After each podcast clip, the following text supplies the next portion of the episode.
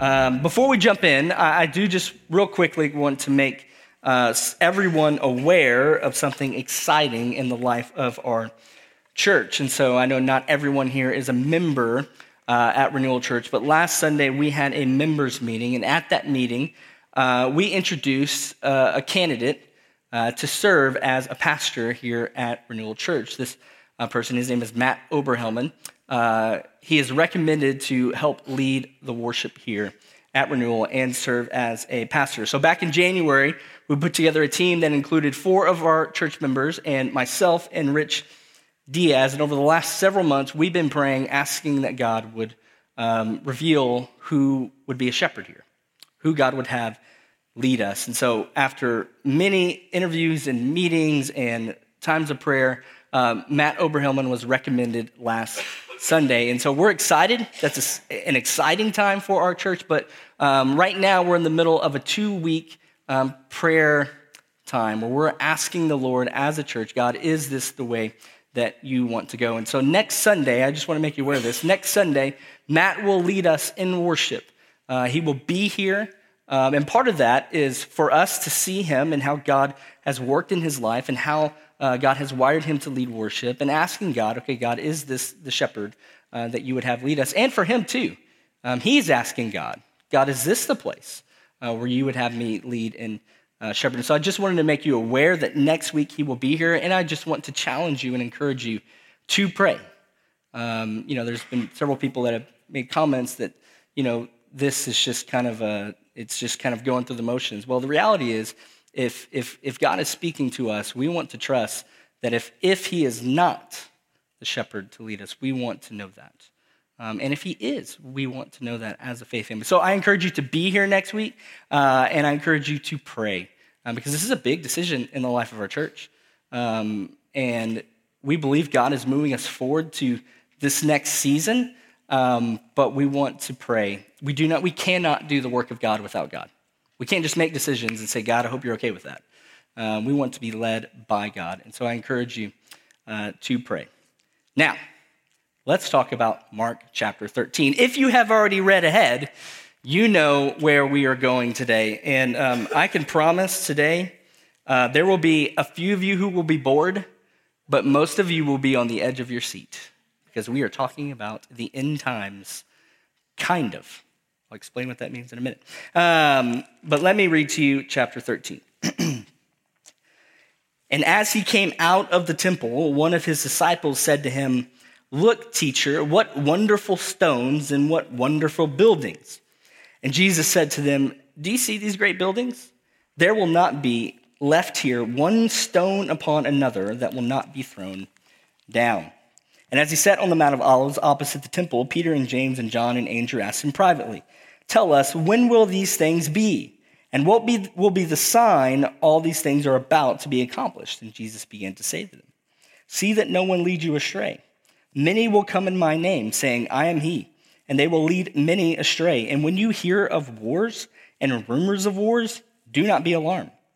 This must take place, but the end is not yet. For nation will rise against nation, and kingdom against kingdom. There will be earthquakes in various places. There will be famines. These are but the beginning of the birth pains. But be on your guard, for they will deliver you over to councils, and you will be beaten in synagogues, and you will stand before governors and kings for my sake, to bear witness before them. And the gospel must first be proclaimed to all nations. And when they bring you to trial and deliver you over, do not be anxious beforehand what you are to say, but say whatever is given to you in that hour. For it is not you who speak, but the Holy Spirit. And brother will deliver brother over to death, and the father his child, and children will rise against parents and have them put to death, and you will be hated by all for my name's sake. But the one who endures to the end will be saved. But when you see the abomination of desolation standing where he ought not to be, then let those who are in Judea flee to the mountains. Let the one who is on the housetop not go down, nor enter his house to take anything out. And let the one who is in the field not turn back to take his cloak. And alas, for women who are pregnant and for those who are nursing infants in those days, pray that it may not happen in winter. For in those days there will be such tribulation as has not been from the beginning of the creation that God created until now, and never will be. And if the Lord has not cut short the days, no human being would be saved. but for the sake of the elect whom he chose, he shortened the days. And then if anyone says to you, look, here is the Christ, or look, there he is, do not believe it. For false Christs and false prophets will arise and perform signs and wonders to lead astray, if possible, the elect. But be on guard. I have told you all these things beforehand. But in those days, after that tribulation, the sun will be darkened, and the moon will not give its light, and the stars will be falling from the heavens, and the powers in the heavens will be shaken. And then they will see the Son of Man coming in clouds with great power and glory, and then he will send out the angels and gather his elect from the four winds, from the ends of the earth to the ends of heaven. From the fig tree, learn its lesson. As soon as its branches become tender and put out its leaves, you know that summer is near. So also, when you see these things taking place, you know that he is near at the very gates. Truly I say to you, this generation will not pass away until all these things take place. Heaven and earth will pass away, but my words will not pass away. But concerning that day or that hour, no one knows, not even the angels in heaven, nor the Son, but only the Father. Be on guard, keep awake, for you do not know when the time will come. It is like a man going on a journey, when he leaves home and puts his servants in charge, each with his work, and commands the doorkeeper to stay awake. Therefore, stay awake, for you do not know when the master of the house will come, in the evening or at midnight or when the rooster crows or in the morning, lest he come suddenly and find you asleep. And what I say to you, I say to all, stay awake. Well, if there is one topic that is always interesting to Christians, it is to talk about prophecy and the end times. I wonder how many times you have heard someone say, or maybe you've even been the one who has said it, where you look around at the world and you say, you know, all these wars, did you see what that happened on the news the other day? I think we are in the end times. Anybody ever said that? Yeah, me too. For some believers, there are few things more exciting than diving deep into the rabbit hole of the end times. I remember I became a Christian when I was a teenager, and I'd been a Christian for maybe 6 months. It was definitely less than a year. In the church I attended in Quiro, Texas, we always had what they called Sunday school hour. So if you grew up in a Baptist church, you know what that is. It's just an hour before the main service where you would gather age-based to study the Bible. And one Sunday morning, I showed up to Sunday school, and the topic that morning was the rapture and the end times. And we spent the majority of that time reading from the Left Behind series in Sunday school, and I left that class traumatized. Like, what have I signed up for? Who are these people, right? Rapture and people being pulled out of, like, what in the world is going on? Well, today we are going to talk about the end times, kind of. I've titled this sermon, in fact, The End Times, and then parentheses, kind of, and I'll explain why in a little bit. But first, let me say this. This is a rather difficult text to preach on, right? There are several differing viewpoints on how to understand what Jesus is saying here. In my study this week, I found that the only thing that commentators, pastors, and scholars agreed on was that these are some of the most difficult passages in the Bible to interpret and to understand, and folks that I would normally go to in my study. I'd say, okay, let's see what this person has to say about this. Let's see what this person has to say about this. No one agreed with each other. They all disagreed. And then by the end of my study this week, I found myself disagreeing with myself about what I believed. And I found myself more confused than when I began. And that was actually pretty hard for me to deal with because I had always understood this text a certain way, to be honest. I just assumed that I understood, right? But as I began to study, I realized that I was wrong about some things. And I'll talk about that, but I found myself in a little bit disbelief and almost frustrated at the Holy Spirit this week because the Holy Spirit was trying to teach me something other than what I'd always assumed, if that makes sense. And I found myself almost trying to prove God wrong this week. Like, okay, I'm going to make this make sense because this is how I've always understood it. And I don't know if you've been in a moment like that when you've read your Bible, but that was me this week. So that's where I'm at today, just being honest. I am walking into this text in faith. But there's a statement in the Westminster Confession of Faith that is actually helpful here, and it is encouraging to me. And here's what a portion of the Westminster Confession of Faith says. Not all parts of the Bible are equally understandable, but all that is necessary for an understanding of salvation is made perfectly plain in the Scriptures, meaning that there are things mentioned in the Bible that we may never understand or fully agree on, right? But on the matters of sin, salvation, the Holy Spirit, and many others, those things are made perfectly clear. And there are some things in this text that I still don't fully understand, and there are probably some things in this text that you don't fully understand. But today I am going to argue that a number of the verses and familiar language that we have, these assumptions that we have about the end of the world, actually isn't what this is talking about. So with that said, let's jump in. Mark 13 is sometimes referred to, or all the time, referred to as the Olivet Discourse. The Olivet Discourse. It's called that because this entire conversation happens on the Mount of Olives. The parallel stories are in Matthew 24 and Luke 21. We'll go to Matthew 24 a few different times.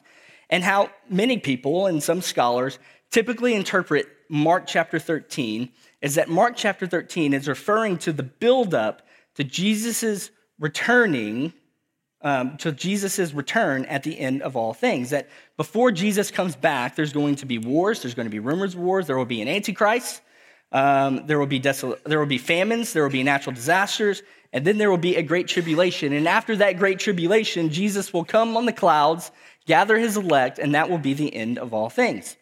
And some of you sitting in here, that may be how you understand these passages. And if you do, that's okay, but just so you know from the front, I'm going to push back on that understanding today. Because as I studied this week, I've come to a slightly different understanding of this chapter. And by the end of our time today, some of you will come up to me and say, you know, wow, Colton, I never really thought of it that way. I never really saw that. Thank you for sharing that with us.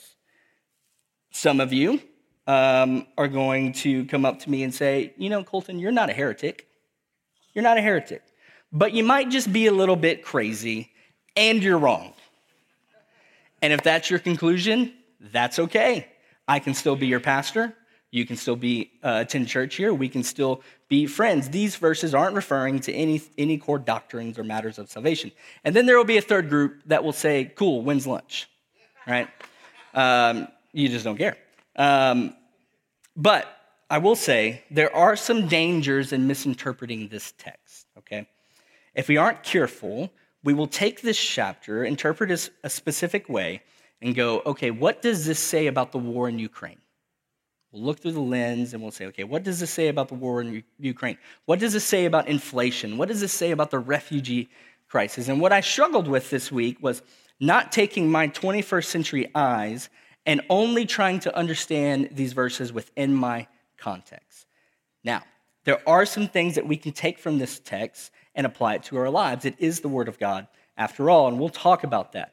But what we must attempt to do today is ask a very specific question: what did the words of Jesus mean to the people he was saying them to?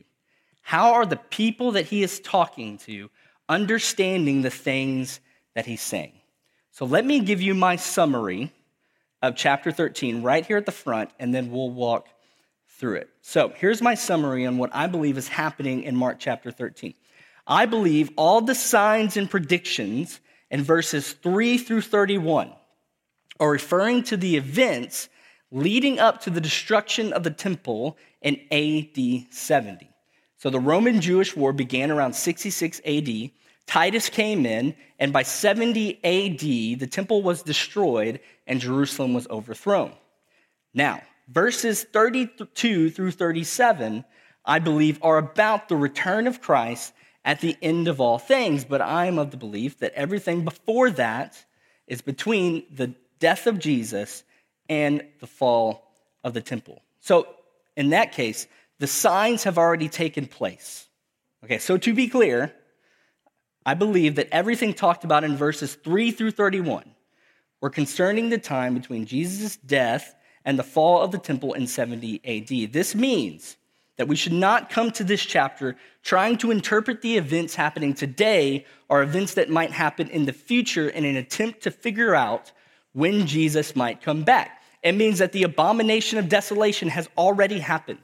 It means that the tribulation mentioned here has already happened, okay? Now, that raises some difficult questions. How are we to understand verses 24 through 27, where it talks about the coming of the Son of Man?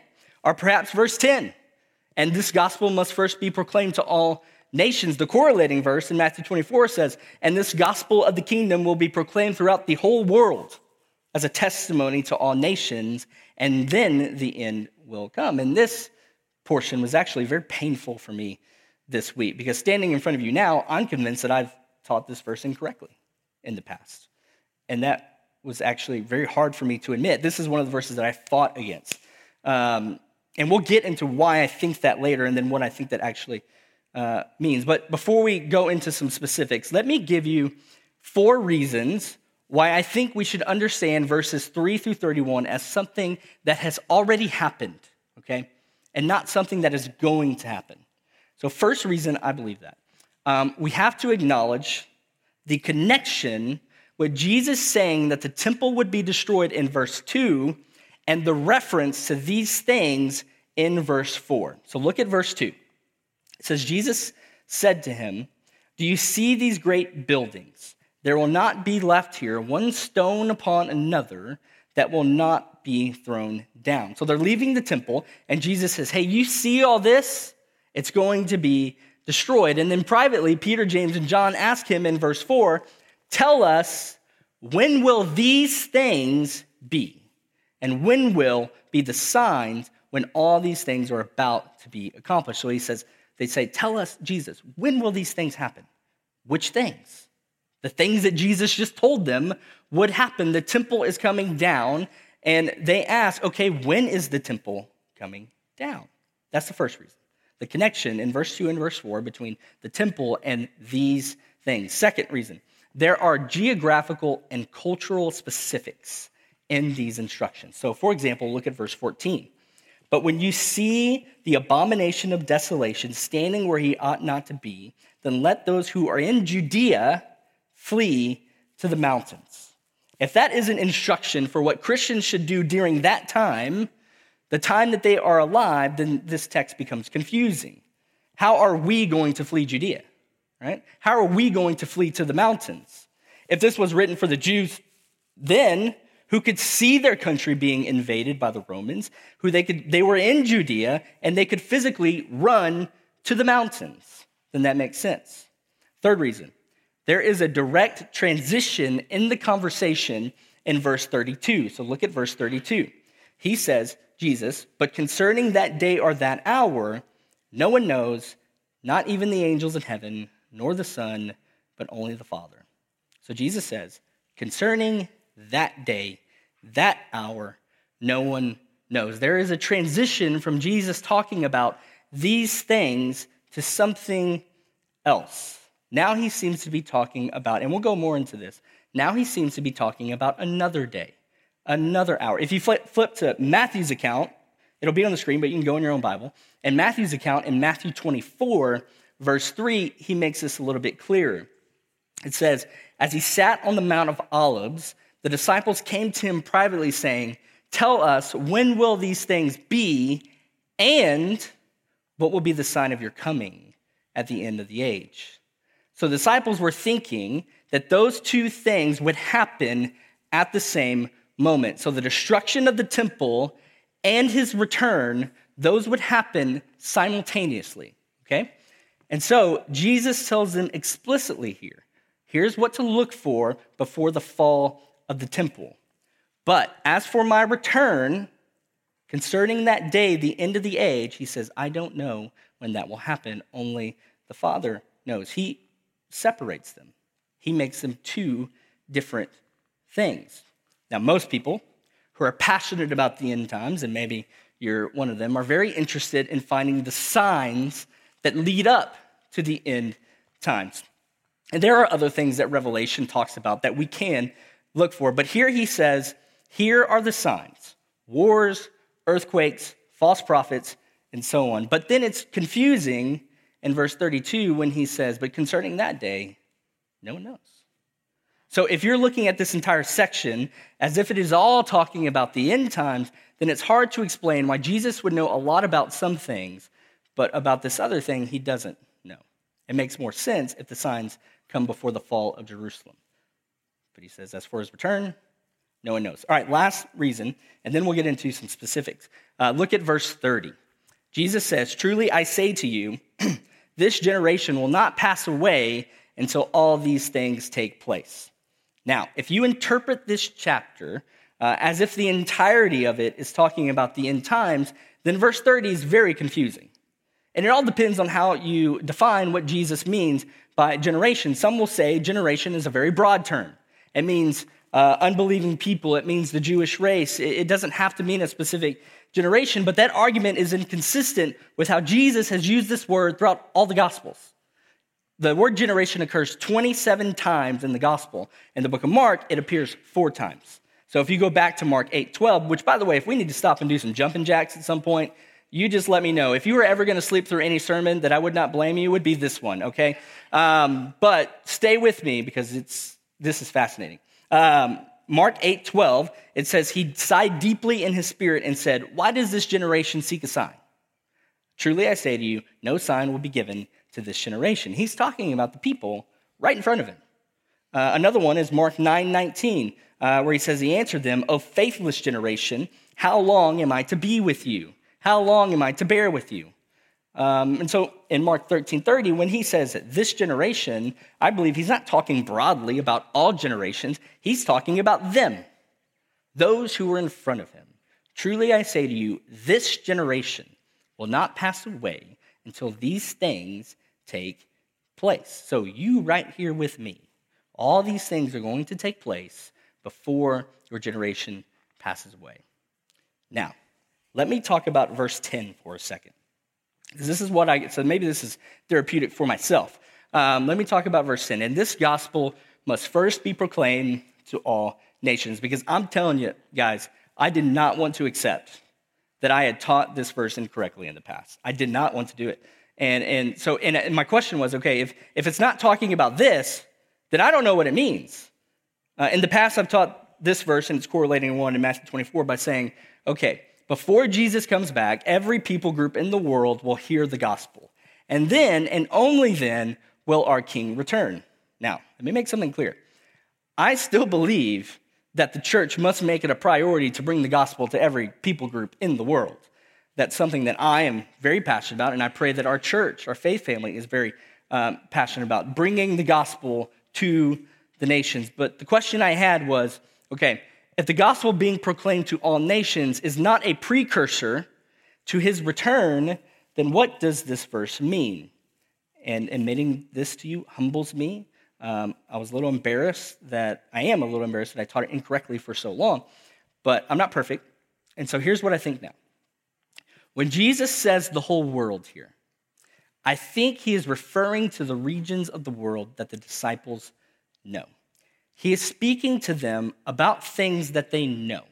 They know the temple, they know Judea, and they know the mountains. What they knew was the Mediterranean world around them, the region surrounding the Mediterranean Sea. And using the phrase, the world, was common in the New Testament to describe what was known in their day. Let me give you some examples. Luke 2:1. "In those days, a decree went out from Caesar Augustus that all the world should be registered." Do you think that means every single person that existed on the globe at that point, or to the world that they knew, right? Acts 11:28, "And one of them named Agabus stood up and foretold by the Spirit that there would be a great famine over all the world." So in many places, world has a limited meaning in comparison to what we would give that meaning. So when we say the whole world, we know a lot more. Right? In Colossians 1:6, Paul is talking about the gospel, and he says, "The gospel which has come to you as indeed in the whole world." In the whole world. "In the whole world, it is bearing fruit and increasing as it also does among you." So according to Paul, the gospel has already come to the whole world. According to Colossians 1:6, shouldn't Jesus have already come back? Romans 1:8, "First, I thank my God through Jesus Christ for you because your faith is proclaimed in all the world.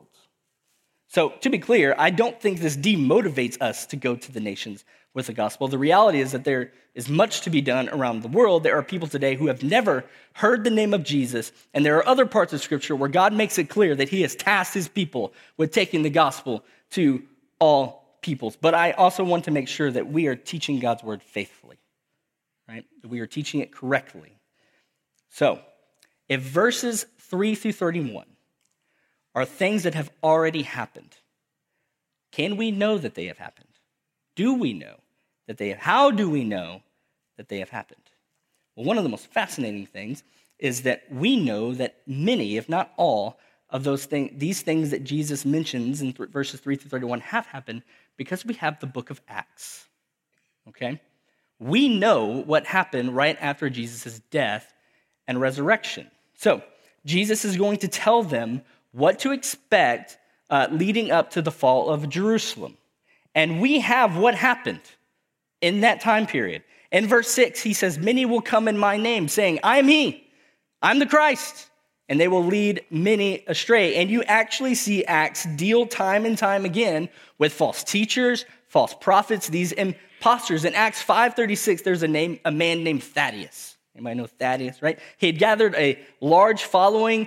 He ends up getting killed, and all his followers are scattered. And then in verse 37 in Acts 5, it talks about a Galilean named Judas. In Acts 8, we see a man named Simon Magus. We see a man named Bar-Jesus in chapter 15. We see an unnamed Egyptian in chapter 21. These were all false teachers and prophets. At the end of verse 8, it talks about earthquakes and famines, okay? We just read in Acts 11:28 where Agatha says there's going to be a famine in the whole world. There were known famines. There were three main known famines during the reign of Claudius, which is what Acts 11:28 mentions. As far as earthquakes go, do you remember the story of Paul and Silas in prison in Acts 16? How did they escape? There was an earthquake, right? And remember the Roman jailer was there, and he's about to kill himself, and Paul and Silas are like, "Hey, don't do it. We're still here," right? And there were other earthquakes recorded during this time. It's interesting. If you read the book of Acts, with all of these things in your mind, all the things that Jesus mentions in Mark chapter 13, you will notice that Luke, the author of Acts, is intentional in including specific things in the book. And I think part of that reason is to show everything that Jesus predicted happens in the book of Acts. False teachers, famines, earthquakes, persecution, the apostles standing before councils and kings. So let me also be honest with you about something.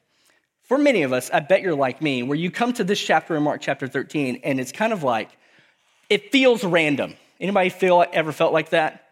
It feels random. It's almost like you get to Mark chapter 11 and 12, and it feels like, okay, here we go, right? Jesus is entering Jerusalem. He's overturning tables, right? He's getting in the religious leaders' faces. He's picking a fight with the leaders of the Jewish people. And you get the feeling, okay, now we're at the meat of the book. Everything has been leading to this.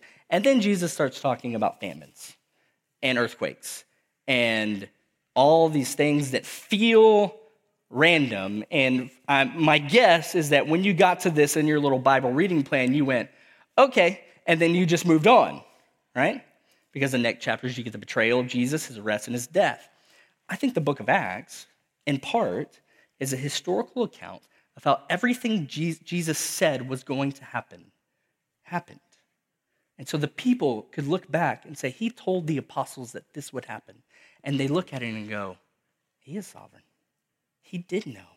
He knew exactly what we were about to walk into. Now, there are some confusing parts of Mark 13. Parts if we are to interpret that these things have already happened, then we have to understand some things, because I'm sure there's some of you in here that says, okay, Colton, you have not explained this yet. One of those things is the abomination of desolation. Y'all want to talk about that? Good, I do too. What is that? Okay, the abomination of desolation. It's an Old Testament reference. It comes from Daniel 11, verse 31. So let me read that to you. It should be on the screen. Daniel 11, 31. "Forces from him shall appear and profane the temple and fortress, and shall take away the regular burnt offering, and they shall set up the abomination that makes desolate. So Daniel prophesied this about 500 years before Jesus was born, and it was fulfilled about 200 years before Jesus in 167 BC. There was a guy named Antiochus Epiphanes, okay? Antiochus Epiphanes came in and he abolishes the sacrifices in the temple. And he begins to sacrifice pigs, and he sets up what is referred to as an abomination in the temple. We know all of this because of a book called Maccabees. It's not an inspired book. It doesn't belong in our Bible, but there is some helpful history. And in it, it talks about how Antiochus, he came in and he renamed the temple after an Olympian named Zeus, okay? And it talks about how the Jews, they couldn't keep the Sabbath, how they couldn't make sacrifice, and they profaned the temple, and many believe this is what Daniel predicted.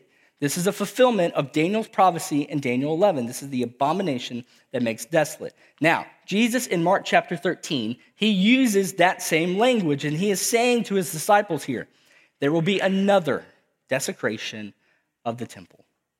What exactly this was, we aren't completely sure. It could just be that the temple was destroyed. But Jesus uses a pronoun in connection with the phrase. He says, he. But when you see the abomination of desolation standing where he ought not to be. There are a few theories about this. The most popular theory is that in 67 AD, when Jerusalem was under siege by the Romans, the Zealots, the revolutionary party of the Jews, they made the temple their headquarters, and they appointed their own high priest. And he was a false high priest. He did his own sacrifices, and it outraged the rest of the Jews. You can read about it in history, right? They were not happy about this false high priest being appointed, and they believed that his actions was an abomination that desecrated the temple. So therefore, they believed that he was the abomination of desolation, that act desecrated the temple because you had a false high priest doing sacrifices he should not have been doing. And so it could be when you see him standing where he ought not to be, standing in the temple as a false high priest. And he says, when you see that happening, when that is occurring, run to the mountains, right? And that's what they did. They ran. Now, you might be thinking, okay, Colton, I can see how you could come to the conclusion up until verse 23. I can see how you could come to the conclusion that Jesus is talking about the fall of the temple up until that point, but you still not have explained verses 24 through 27. So let's do that, okay? Verse 24, let me read it to you. In those days, after that tribulation, the sun, listen to this language, the sun will be darkened, and the moon will not give its light, and the stars will be falling from heaven, and the powers in the heavens will be shaken. Does that sound like the end of the world? Yeah, it does. He talks about a tribulation. The sun and the moon seem to be gone, stars falling from the sky, the heavens are shaken. Now, before I move on, to be clear, as the church, we do believe Jesus is coming again. Much of the scriptures testify to that. But I believe here Jesus is saying something else. Okay, first, let's talk about the tribulation. He also mentions the tribulation in verse 19, where he says, for in those days there will be such a tribulation as has not been from the beginning of the creation that God created until now and never will be. Also, to be clear, I do believe that there will be an intensification of trial near the end of all things. That is going to happen. Revelation talks about that. Other places in the scripture talk about that. But here I think he's saying, during this time, Jewish people, it will be a trying time. There will be a tribulation. Your temple will be destroyed. Chaos will be present. False teachers will rise. It will be a difficult time. The question is, why does he say such tribulation has not been from the beginning of the creation that God created until now and never will be? If you're like me, like I was earlier this week, I was like, okay, so this is the worst they're ever going to have it. What about the Holocaust? Was that not worse than this? Well, we have to understand that the Bible will sometimes talk in extremes to help us understand the seriousness of what is happening or what is about to happen. Let me give you an example. Exodus 10:14, it'll be on the screen. This is the freeing of God's people from Egypt. It says, the locust came up over all the land of Egypt and settled on the whole country of Egypt. Such a dense swarm of locusts has never been before, nor ever will be again. So does this mean, according to this text, there will never be a larger concentration of locusts than this one in history? I know we're talking about exciting things today, okay? Joel chapter 2, let me read this to you. Blow a trumpet in Zion, sound an alarm on my holy mountain. Let all the inhabitants of the land tremble, for the day of the Lord is coming. It is near, a day of darkness and gloom, a day of clouds and thick darkness. Like blackness, there is spread upon the mountains a great and powerful people. Their like has never been before, nor will be again after them through the years of all generations. Now, if you're familiar with Joel, what's he talking about here? He's talking about a locust plague, right? So the question is, are we to take Joel literally? Which one of these is the greater locust plague? Because they both claim that title. The one in Exodus or the one in Joel? People will ask, okay, but do you take the Bible literally? And we have to define what we mean by that. What most people mean, and what I mean, is do you believe that the Bible is true? That every word God has intended to say, he has said, and he has not made any mistakes. But every word in the Bible is not literal. When Jesus says, I am the gate, does he mean that he's metal? That he can rust? No, we understand it's a figure of speech. So in regards to tribulation, I would argue that Jesus is using language to help them understand calamity, chaos, destruction. And then in the next verses, in 24 and 25, Jesus uses cosmic language to describe the calamity that's going to happen on earth. He says, the sun will be darkened, the moon will not give its light. I don't think we're meant to take those words literally. God will do the same thing in other places in the Bible. He will use cosmic language to describe what is happening on earth. Isaiah 13:10, which is about God's judgment on Babylon. He says, for the stars of the heavens and their constellations will not give their light. The sun will be dark at its rising, and the moon will not shed its light. It is common for the Bible to use vocabulary to describe what will happen on earth by using the cosmos to explain the seriousness of it. And then we get to verse 26, and this is my favorite portion. Verse 26 in Mark 13, where it says, and they will see the Son of Man coming in clouds with great power and glory. Now, this is a clear reference to Daniel 7. We've quoted it many times in the Gospel of Mark. So let me read to you Daniel 7, verses 13 and 14. Daniel says, I saw in the night visions, and behold, with the clouds of heaven, there came one like a son of man, and he came to the Ancient of Days and was presented before him. And to him was given dominion and glory and a kingdom that all peoples, nations, and languages should serve him. His dominion is an everlasting dominion which shall not pass away, and his kingdom one that shall not be destroyed. Now look closely at verse 13. When the Son of Man is in the clouds and he is going from one place to another, where is he going? He's going to the Ancient of Days, to the Father. The point of this passage is not to say that Jesus will be coming to earth from the clouds, but rather that Jesus is going to the Father, to the Ancient of Days. And the Father, the Ancient of Days, is going to give him dominion and glory, that he is the true king and the only king. Now, I would say the text in Mark is not about Jesus coming again from the heavens through the clouds, but it is about how Jesus has been given dominion over all things through his death, resurrection, ascension, and exaltation. He has come to the Ancient of Days, and he has received glory. If you look at Mark 14:62, we'll talk about this verse in a couple weeks.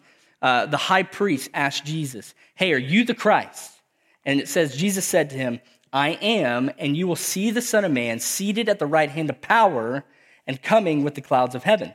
If you look at the parallel account in Matthew, it says, Jesus said to him, you have said so, but I tell you, from now on, notice that, from now on, you will see the Son of Man seated at the right hand of power and coming on the clouds of heaven. From now on, you will see it.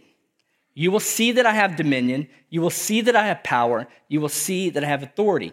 It makes more sense if Jesus is saying, from now on, after my death, resurrection, and ascension to heaven.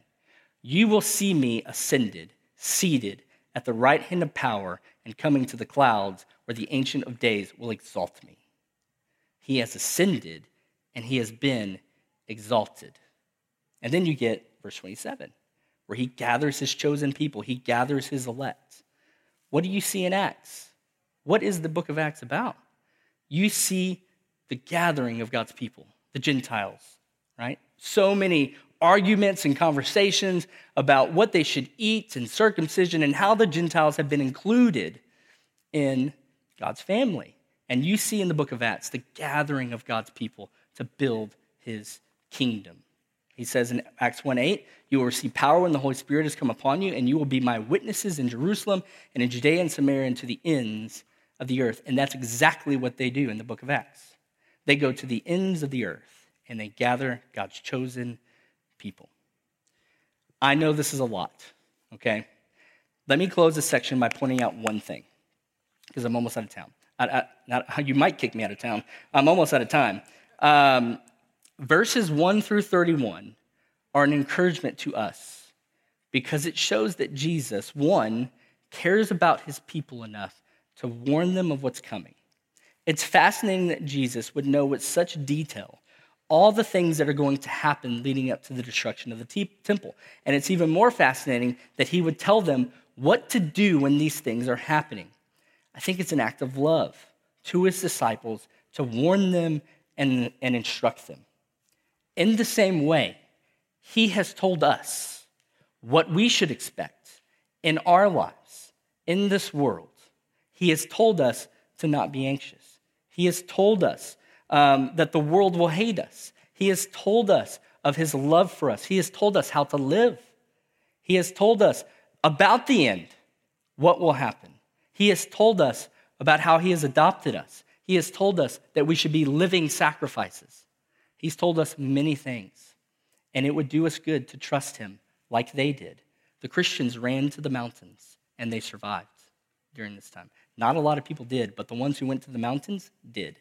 And they went because Jesus told them to go. And so it would do us well to listen to the words of Jesus because he knows and he has loved us by giving us his word to reveal to us what is true. The second reason we can find encouragement in these verses. If verses 26 and 27 have already happened, the Son of Man, seated, dominion, power, glory, coming on the clouds. If verses 26 and 27 have already happened, then we can know with certainty that Jesus is on the throne right now, seated in power. We're not waiting for him to come to the Ancient of Days. He's already done it, and the Father has already given him dominion and power. We can pray and know that he's there, just like them when tribulation is happening around them, literal chaos, people dying. They can know that Jesus has ascended and he has been crowned with glory on the throne. And as 1 John says, he is our advocate. I know that's a lot, but if it's true, it has great significance for how we walk and how we live and how we pray in this world. Because if he has been seated and exalted by the Father and he is on the throne right now, we can have confidence that when we pray, he hears us. When he suffers, he knows that he is leading us right now. Now, he finishes in verse 32 talking about the end of all things, his final return, and he tells them to stay awake. In other words, I think he is saying in verse 32 and on, hey, don't lose hope, don't lose faith. I don't know when I will return, only the Father knows. He walks them through all the things that are about to happen to them, right? And he finishes by saying, hey, look, I want you to know I am coming back, and your only responsibility is to stay awake. Don't lose hope. Don't lose faith. I don't know when I will return. Only the Father knows, so stay awake. Keep your eyes on me and have faith that I am on the throne.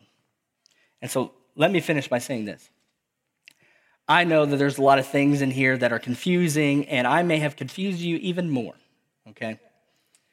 Here's what's so amazing about Mark chapter 13.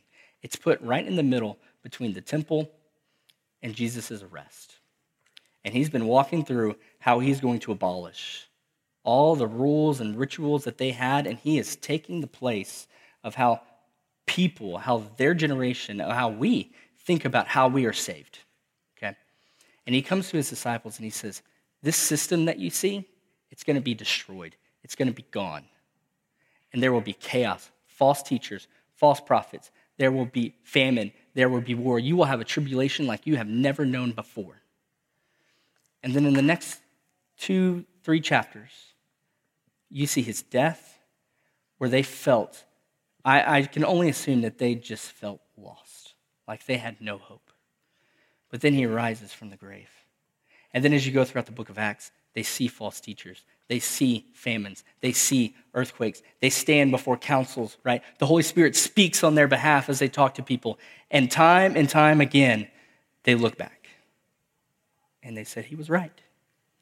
My encouragement for you is to take a close look at your life and look back at his word and look back at how God has sustained you, how he's been faithful to you, and your courage and your confidence will be built up to say, I can move forward because he's with me. He's seated on the throne and his word is true. I can guarantee you in Acts that's what they did.